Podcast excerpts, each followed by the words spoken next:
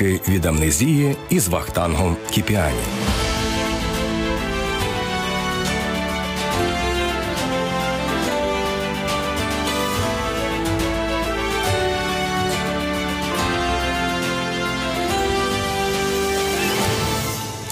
Василь Стус Вітаю, мене звуть Вахтанг Кіпіані. Я засновник сайту та телепрограми Історична Правда, і це проєкт Радіокультура, присвячений головним постатям і подіям української незалежності.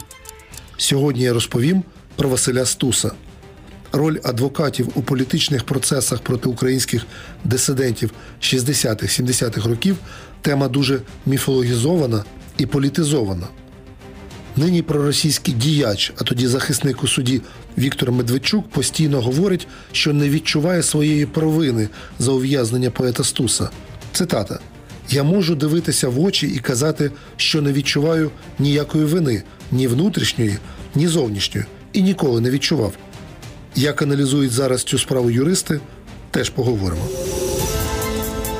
Ліки від амнезії. 30 історій про українську незалежність. Аспірант Київського інституту літератури мав шанси стати талановитим літературознавцем, пригадував його товариш Борис Довгань, у родині якого він частенько гостював. Під час чаювання митець запропонував поетові зліпити його портрет. Попросив його згоди. Він каже: добре, тільки я буду читати і курити. Стус тоді позував скульптору лише дві години і згодом його єдиний прижиттєвий портрет Борис Довгань навіть наважився показати на виставці, присвяченій 50-літтю комсомолу. Назвав я чоловічий портрет і все. І вже перед е, відкриттям виставки прийшла секретар комсомола України, така Тамара Главак була, і впізнала його. Знищився скандал. Його викинули спочатку, я забрав його. А потім я таким, ну, то, що називається лівим способом відлив в човуні. 4 вересня 1965 року назавжди змінили життя Василя Стуса та його друзів. Цього вечора на показі прем'єри Тіні забутих предків Стус та ще Іван Дзюба і В'ячеслав Чорновіл власноруч підписали собі вирок.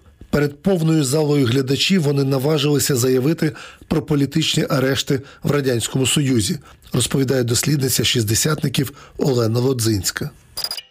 На тінях забутих предків першим е, промову почав е, Іван Дзюба. І коли побачили, що якби дзюбу ось ось змусять зупинитися, е, в залі підхопилися на ноги Чорновіл хто проти репресії встаньте. Василь Стус сьогодні репресують українців. Завтра це будуть прибалти, євреї чи хтось інший. Ми всі маємо бути єдині.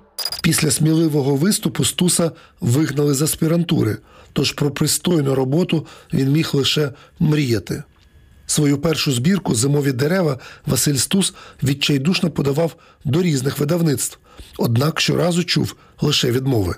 Одразу чув схвальні відгуки і обіцянки не друкувати, але десь через тиждень-два приходила категорична відмова, і було зрозуміло, що то без політики, без втручання органів КДБ не обходиться. Та збірка Стуса таки побачить світ.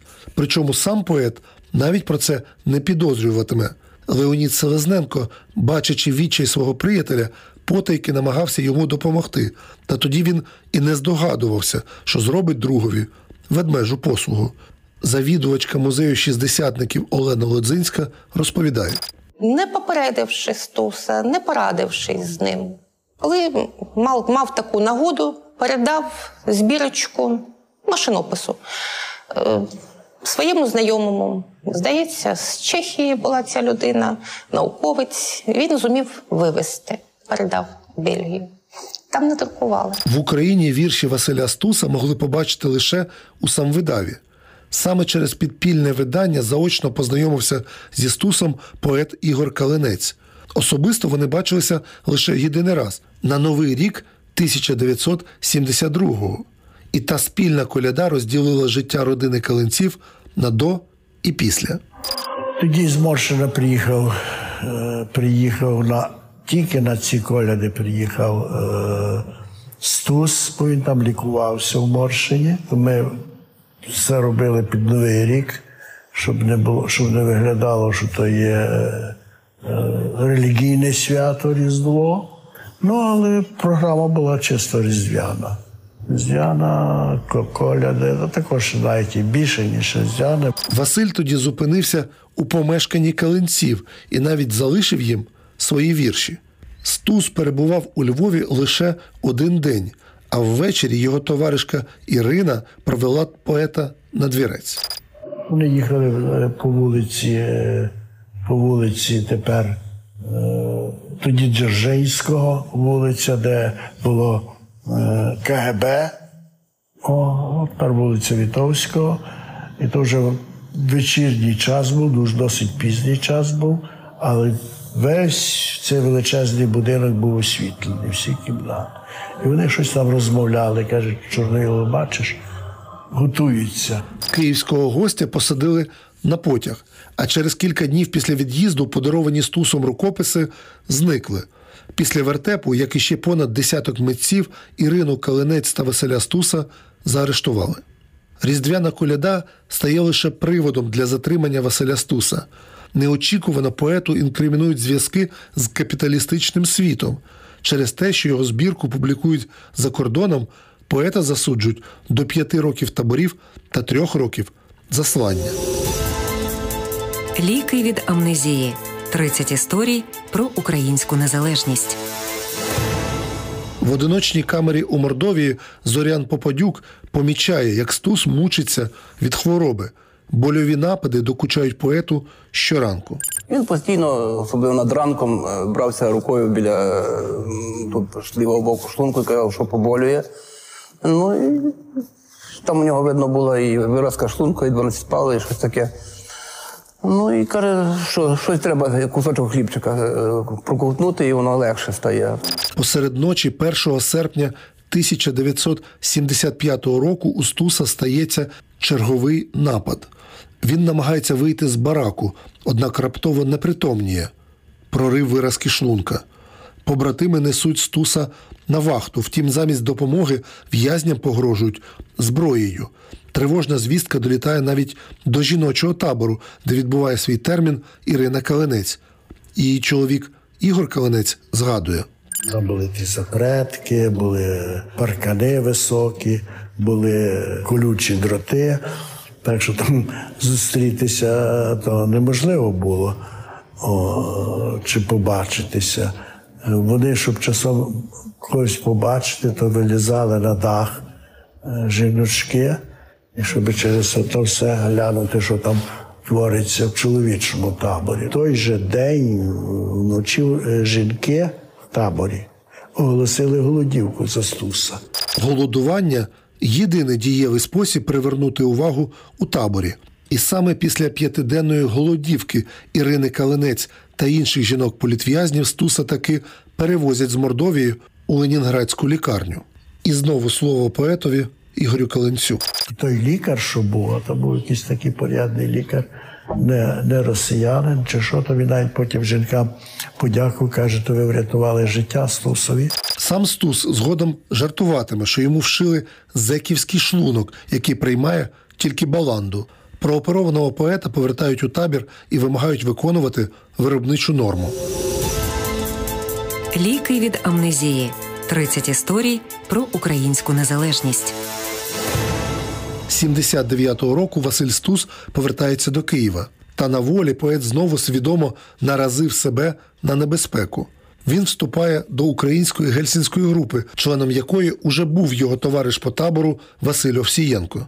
Вступ до цієї організації це неминучий арешт. Є ці рукописи з таборового зошита.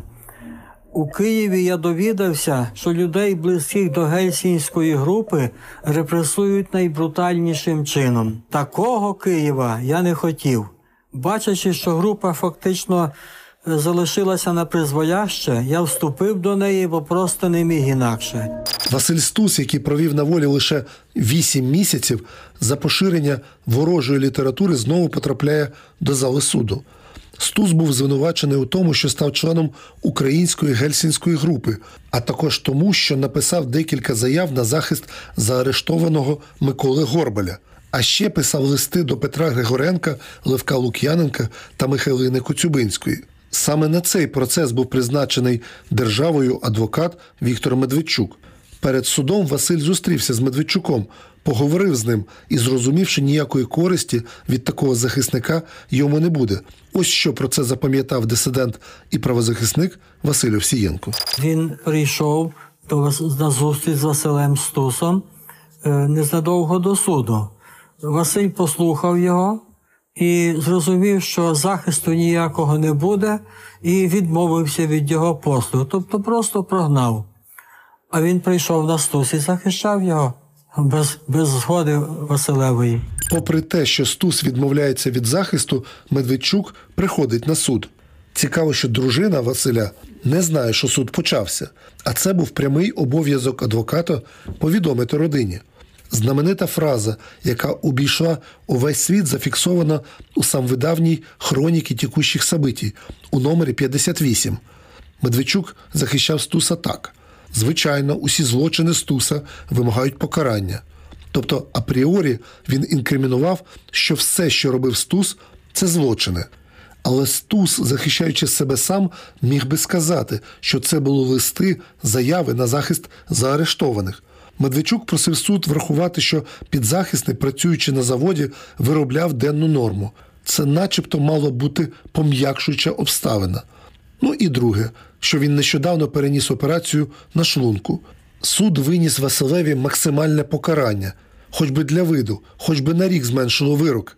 Ні, 10 років особливо суворого, тобто камерного режиму, і 5 років заслання, ну і ще й визнання особливо небезпечним державним злочинцем. Після усіх допитів і виступу прокурора виступає адвокат Медведчук. Як тільки він закінчив свій виступ, одразу встає суддя і читає вирок. Але ж тут мало бути останнє слово Василя Стуса. Його не дали. І Медведчук не протестував. А Василь там кричав, що ви мене позбавили останнього слова, і процитував Лермонтова. І ви не смоєте своєю чорною кров'ю поета праведную кров. Крім того, під час процесу Василь Стус казав, що до нього застосовували фізичні тортури. Медведчук на це ніяк не реагував. Далі він, як адвокат, мусив би, незважаючи на те, бажає чи не бажає Стус подати касаційну скаргу. Він цього не зробив. Певно, на вирок і не міг би вплинути, але повинна була бути хоч якась професійна етика. У 1990 році Василь уже посмертно був реабілітований і реабілітований ще прокуратурою Української Радянської Соціалістичної Республіки. Тоді прокурором, здається, був Михайло Потебенько. Оце він подав клопотання, бо я, це його цитата, каже, побачив, що за Стусом нема ніякої вини, і Стус був реабілітований. Але повернімося до пермського табору, який більше нагадував в'язницю особливо жорсткого режиму. Щодня по 8 годин на добу Василь Стус, Василь Овсієнко, Левко Лук'яненко та інші в'язні монотонно виконували норму, прикручуючи шнури до прасок викруткою. Ось як це згадував Левко Лук'яненко. Ведуть туди у нас 32 градуси морозу. Е, 8 годин там працюємо, ведуть назад 0 градусів температури. От уявляєте, яку треба мати нерво е, судинну систему, щоб нормально витримувати отаку зміну температури. За непокору поета Стуса часто ізольовували, а він у відповідь оголошував голодування. До Стуса прискіпуються з будь-якого приводу. Наприкінці серпня 1985 року у неробочий час Василь Стус стоячи читав книгу у камері. Він спирається ліктем на подушку своїх верхніх нар, і це розцінюють як порушення режиму. До нього прийшов Федоров, Катюга, е, садист страшенний, і той йому почав якусь мораль читати. І тоді Василь йому кричить, що я оголошую е, голівку смертельну.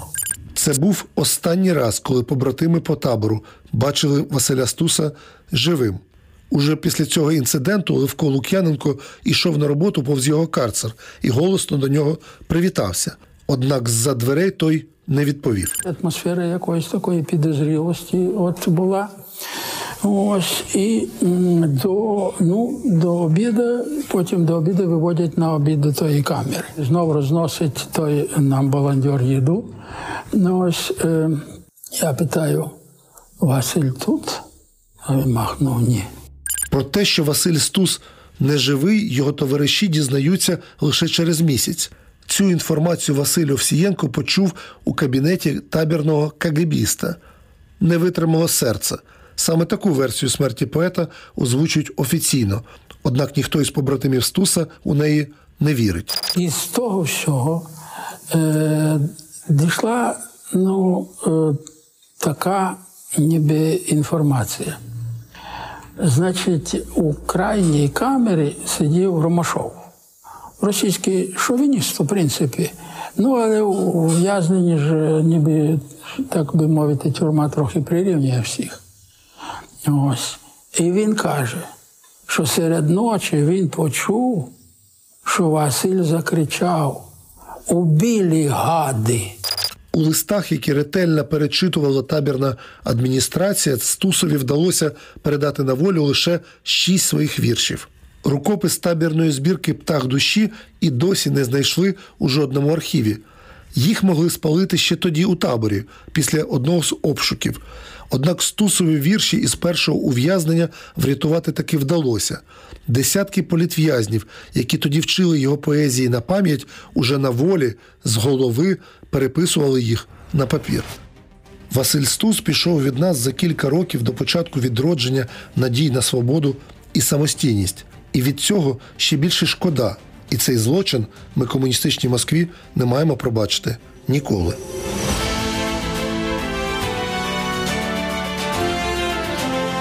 Ви слухали ліки від амнезії з Вахтангом Кіпіані. Можливо, у вас теж залишилися спогади про історії, які звучать у нашому подкасті.